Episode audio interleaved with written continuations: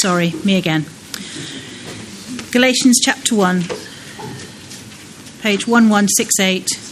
Oh, hello. Yeah, don't ignore me. Starting at verse 1. Paul, an apostle, sent not from men, nor by a man, but by Jesus Christ and God the Father, who raised him from the dead, and all the brothers and sisters with me, to the churches in Galatia. Grace and peace to you from God our Father and the Lord Jesus Christ, who gave himself for our sins to rescue us from the present evil age, according to the will of our God and Father, to whom be glory for ever and ever. Amen. I am astonished that you are so quickly deserting the one who called you to live in the grace of Christ and are turning to a different gospel, which is really no gospel at all. Evidently, some people are throwing you into confusion and are trying to pervert the gospel of Christ. But even if we, or an angel from heaven, should preach a gospel other than the one we preach to you, let them be under God's curse. As we have already said, so now I say again if anybody is preaching to you a gospel other than what you accepted, let them be under God's curse. Am I now trying to win the approval of human beings or of God? Or am I trying to please people? I was still trying to please people, I would not be a servant of Christ.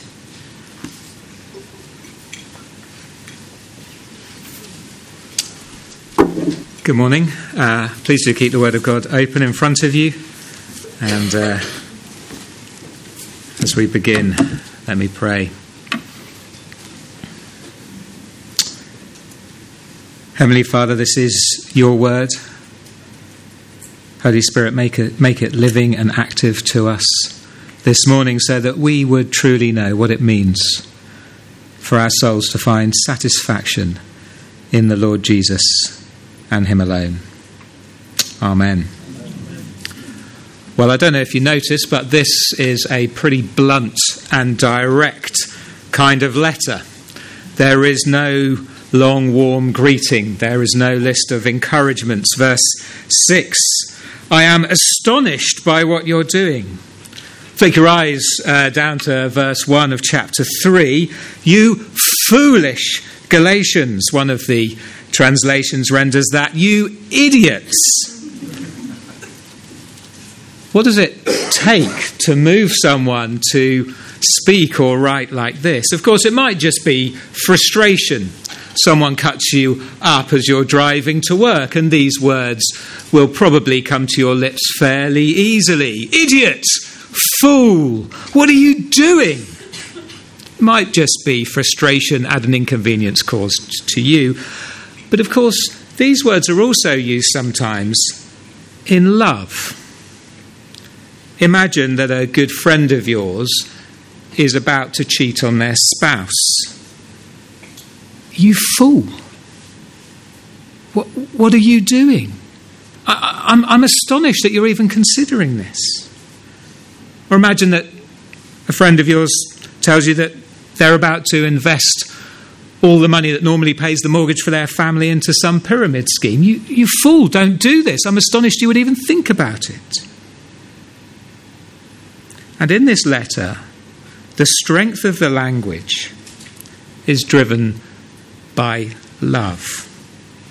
It's being written by Paul as he introduces himself in verse 1. He's an apostle sent not from men nor by a man, but by Jesus Christ. He is Jesus Christ's sent one. That's what apostle means. He comes with all the authority of Jesus. And just a couple of years before he wrote this letter, he had come with all the authority of Jesus into Galatia, which is uh, in southern Turkey, modern day Turkey. You can see it there.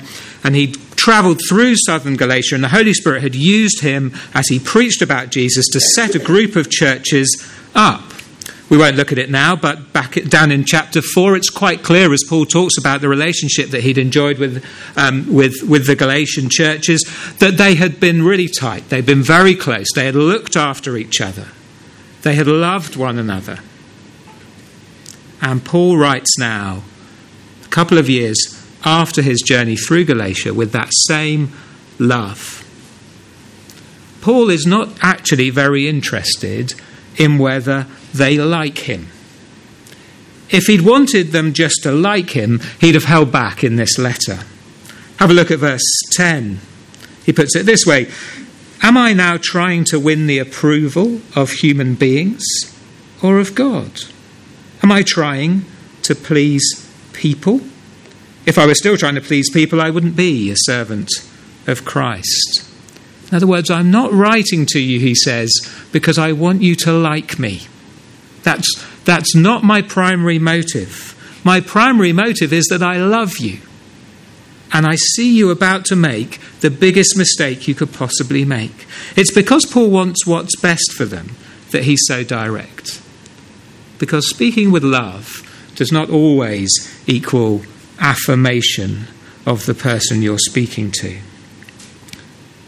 And so, as one commentator puts it, these first 10 verses are going to telegraph the major themes that Paul will deal with in the letter.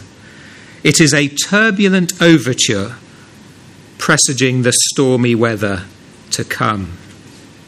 To put it slightly less eloquently, buckle up, this letter's going to be bumpy. Why is that? What is the problem that Paul has identified? Well, it's there in verses 6 and 7. He says, I am astonished that you are so quickly deserting the one who called you to live in the grace of Christ and are turning to a different gospel. That's the problem. Verse 7 Some people have come in and taught the Galatian Christians that actually they need a slightly different version, what Paul calls a perverted version of the gospel. Perverted here, the word literally just means reverse or reversed. That's what go- is going on here. The Galatians have been believing a particular message, and now they're tempted to start believing in a reversed version of that message. And because, as Paul is wanting to show us, this other gospel, this other message that's coming, is in fact not a gospel at all. That's what he says at the beginning of verse 7. It's not that it's a different version of the good news, it's not good news at all because you cannot change the gospel without losing the gospel. Back in uh, the first lockdown, um, do you remember? Um, we hardly used um, our debit cards except to sort of tap them and spend money that way. And that meant that I didn't use my PIN for months. And we were going on holiday that summer, and I went to the cash point to get a load of money out. Uh, and I got there and I put my card in, and, and I could not remember my PIN code. I could remember what some of the numbers were, but not what all of them were. I got to the point standing there where I had tried several times using three of the correct numbers, as it turned out later, but not the fourth. How much money did I get out of the cash machine that day? None. It, it, didn't matter. Three out of four. It didn't say, well done, three out of four. You wanted 200 quid, you can have 150 because you got three out of four. No, it's all or nothing. You either know your PIN code or you don't know your PIN code. A bit wrong is no better than all wrong. And that is the same with the gospel. A different gospel will always be no gospel, it will always be a reversed gospel. Now, why does that matter? Well, it's because of what the gospel is that it matters so much. And Paul has very subtly just woven in what the gospel is already in verses 3 and 4. The gospel, he says, is all about a person. Grace and peace to you from God our Father and the Lord Jesus Christ. The divine, that's what Lord denotes. Human, Jesus was his human name. Long promised King, the Christ. The gospel is all about the Lord Jesus Christ and about what he did. What did he do? Verse 4 He gave himself for our sins to rescue us from the present evil age. He gave himself by being willing to be born as a man and give up the glories of heaven. Gave himself by living among his creation, gave himself supremely by dying in our place for our sins. Why did he do that? Verse 4 To rescue us. Christianity fundamentally is a rescue religion. Christianity is not the message that we clamber up a rope away from danger, but that Jesus has descended the rope to grab us. And in fact, we were so in need of rescue that we didn't even reach up to grab hold of Jesus as he descended to us. We were not treading water, we were dead in the water. And the Lord Jesus has come to rescue us, to give us life. He did it all. All to Him I owe. What is it He rescues His people from?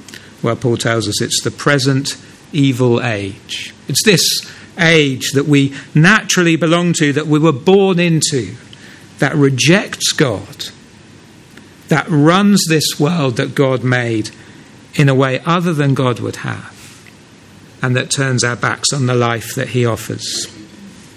That's the present evil age, and you can see it all around. It's a broken age, it's a disappointing age.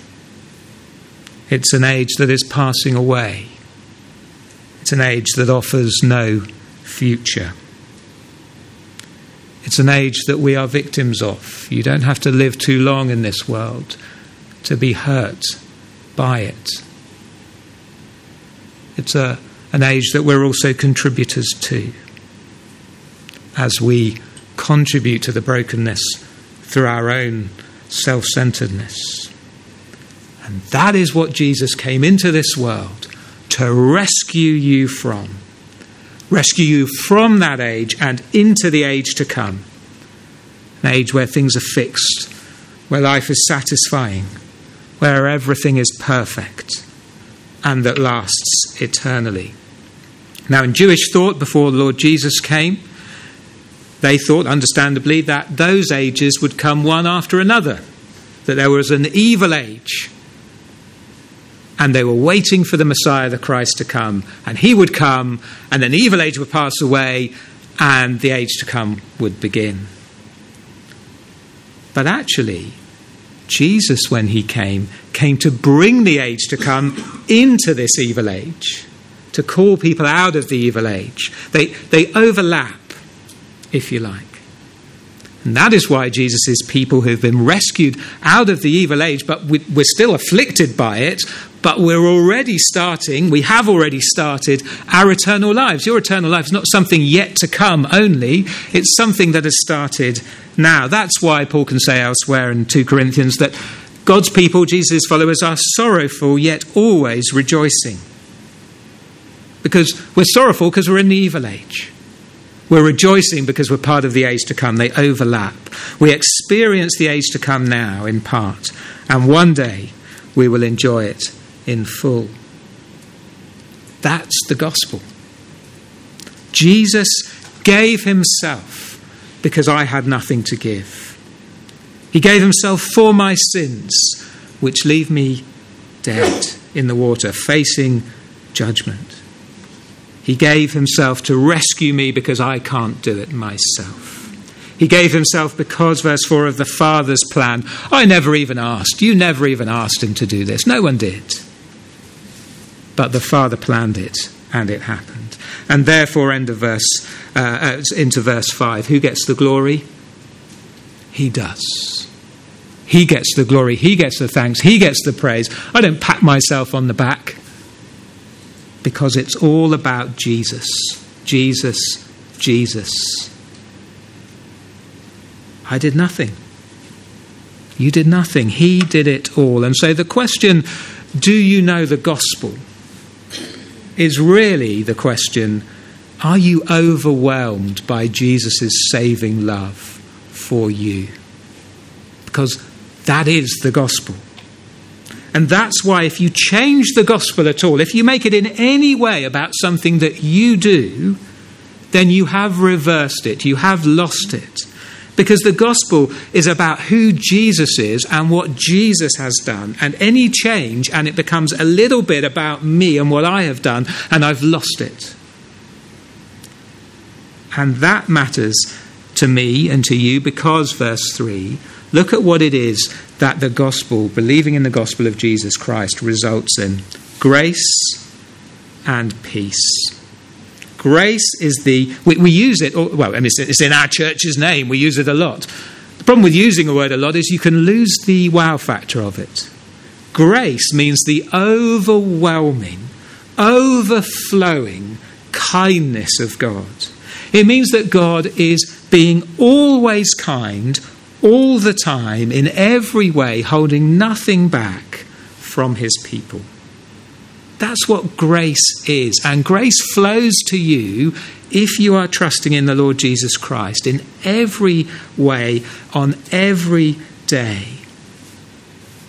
Grace and peace. The gospel brings us peace peace with God, peace with each other, peace within ourselves.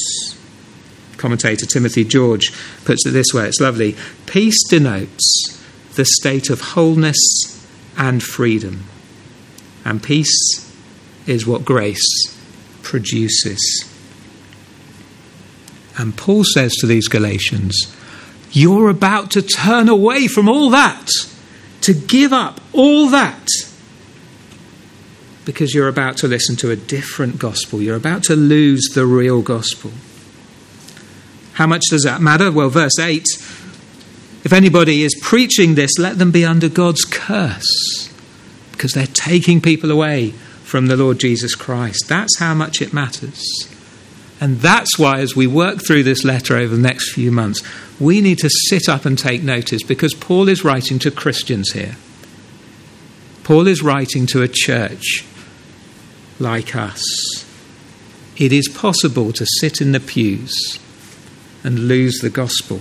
And so the question, the burning, urgent question for us ought to be well, how might we turn to a non gospel? Oops, I'm going the wrong way. Can you move me back a couple of slides, Emily? Thank you. And I just want to pick out two sentences or phrases from later in the letter, and we won't get into the details of it, but just a couple of ways that we can turn to a non gospel. So here's the first one by relying on our own efforts to save us. In chapter 2, Paul's going to say this We've put our faith in Christ Jesus that we may be justified, in other words, in good standing before God, in relationship with Him, by faith in Christ and not by works of the law, things that we do. This is the difference between Christianity and every other religion, including the religion we might call churchianity. Every other religion, every other worldview says you need to do what is necessary to get blessing. Now, if it's a secular worldview, you need to do what is necessary to get blessing in this life. Here's how you get it. Here's what you need, here's how you get it. If it's a religious worldview, here's what you need to do to get blessing in the next life. But the point is always it's up to you, and you have to earn it, and you have to maintain it. Christianity is utterly different to that because it's not about keeping rules. It's not about achieving much in order to get blessing. It's about a relationship with the one who kept the rules for you and who died the punishment that you deserve so that you can enjoy the blessing that he deserves. And so Christianity is about putting our faith in Christ and in Him alone. It's a bit like sitting down. You're all doing it right now. Currently, I'm trusting in my feet, my legs to hold me up, trusting in myself. As soon as I do this, I was trusting in, in the chair and not in myself. You all did it when you came to church. I imagine you didn't really think about it, but you you transferred your trust, your faith, from yourself to the chair. I'm very pleased to report, looking out, it looks like you, you all made a wise decision. The chairs are holding you up. That's what faith in Jesus is about. It's about taking it away from ourselves completely and putting our trust in Him alone. We start the Christian life by relying on Christ alone. If you're not a Christian here this morning, and you may have been coming to church for years, but you're not a Christian here this morning if you're relying on your own efforts to get the good life, either in this life or in eternity. And you won't get it. Because this is an evil age where things are broken and things do go wrong and things are unfair. And the future age is for Jesus to give you. Let me ask you this morning will you put down your doing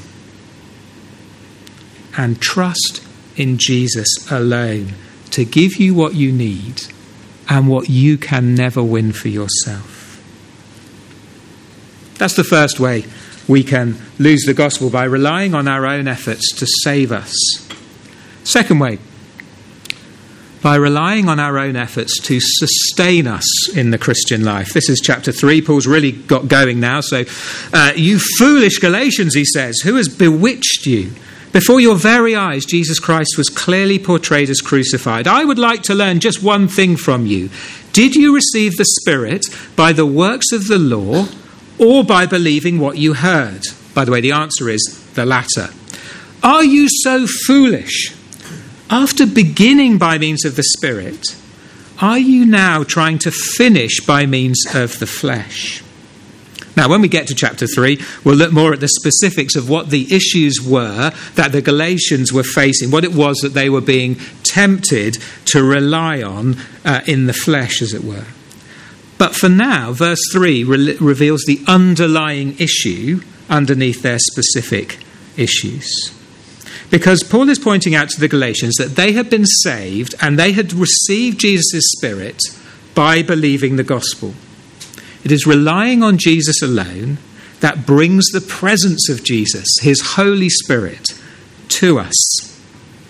But now, Paul says, you are trying to continue by your own efforts, by things that you are doing. The Galatian approach had become that entry into the Christian life was about what Jesus had done, but now going on in the Christian life was about what they had to do, their efforts, their activities. Now, maybe Jesus helped them with that, but they were the main player in it. It was about what they ought to do, about their effort to do it. Now, that is an exhausting way to live, and it's not the gospel way to live. The problem is, you can't do it. You keep failing. You know God's commands, you don't keep them. And it's crushing if you think that that is what keeps you a Christian. And people like that eventually leave the church and give up. You can't do it. But here's the bigger problem sometimes we succeed based on our own efforts. We do manage it ish, and we start to grow a bit proud, and we rely on ourselves. And we keep up our appearances in church enough that we can look like we're living the Christian life in our own strength. And it becomes about us and our efforts and what we ought to do. And we lose the gospel. But we stay in church and we look good. The gospel says that it is always about Jesus. That Jesus is, if you like, not just the ABC of the Christian life, he's the A to Z of the Christian life. Verse 6 of chapter 1 we are called to live in the grace, the kindness of Christ. How do we do that?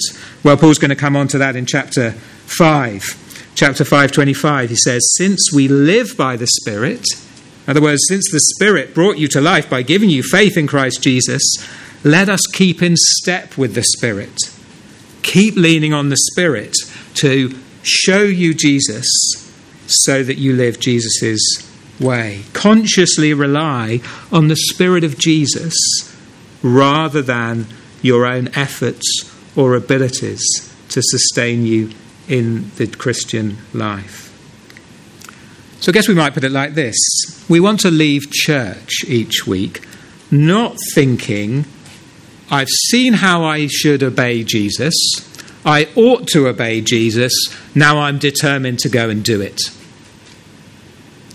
What we need to leave church thinking is, I have seen how wonderful Jesus is this morning. I've been wowed by his love. I want to live a life loving Him by obeying Him. I'm going to ask His Spirit to work in me, to transform me from the inside out, rather than I know what I need to do on the outside and I'll go and get on with it. I wonder this morning, there'll be some of us here who know how we're being called to live for Jesus, but we're holding back because we don't think we can do it. Well, rely on Jesus' Spirit. Ask Him to give you what you don't have yourself and step forward into it.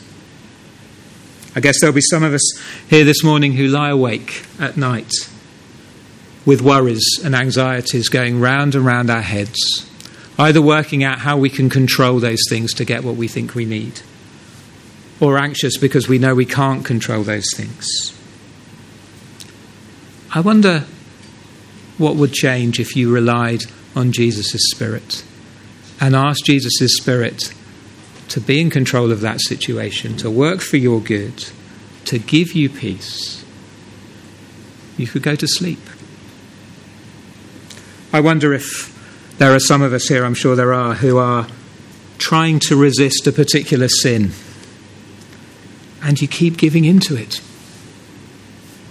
Or you've given up even trying to resist because you keep giving into it. I wonder have you asked Jesus' Spirit to change you? Or are you just relying on your own efforts to resist that sin? Why not ask Jesus' Spirit? Why not ask Him right now as I speak to strengthen you in that area, to change you in that area? to change you from the inside out. So it's not your own efforts that are seeking to sustain you, but Jesus Himself. We start the Christian life through relying on Christ alone, and we continue the Christian life through relying on Christ alone. Jesus is not only the way in, He's the way on. The American pastor J.D. Greear puts it this way Jesus is not just the diving board He's the swimming pool.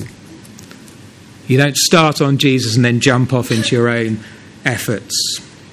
And we're going to be sharing the Lord's Supper in a bit. And this is what we see, this is what we declare to our hearts and to each other in the Lord's Supper. The Lord's Supper is a meal that you didn't prepare, that you are given. And it's a meal that pictures that that is how we come into the Christian life. That Jesus did it all we just receive it. Because we don't just take the Lord's Supper once on conversion, we take it again and again and again. Because we need to go on being fed by Jesus. We need to go on receiving his forgiveness. We need feeding spiritually in our hearts by his Spirit every week, every day, not just at the start. Galatians is going to show us again and again that we start by looking at Jesus and we continue by looking at Jesus. And that is how grace is enjoyed. And that is how peace is found. Because if you're relying on Jesus, then success doesn't puff you up and make you proud. And failure doesn't crush you. And setbacks don't break you. And you don't need to prove yourself. You don't need to look good in front of others. You don't need others' approval. You don't need anything, actually, except Jesus. So here's what our prayer might be as a church and as individuals as we look at Galatians Lord, show me the gospel again. Show me yourself again. Remind me that it's you that saved me and it's you that sustains me. Show me your love so that I will love you and work within me so that I will serve you. Because that is the gospel that we cling to. Jesus. Jesus always. Jesus alone. Jesus from first to last. It's not about me, and that means I can fail and get up. Because it's about Jesus. He saved us by His Spirit, He sustains us. Let's pray.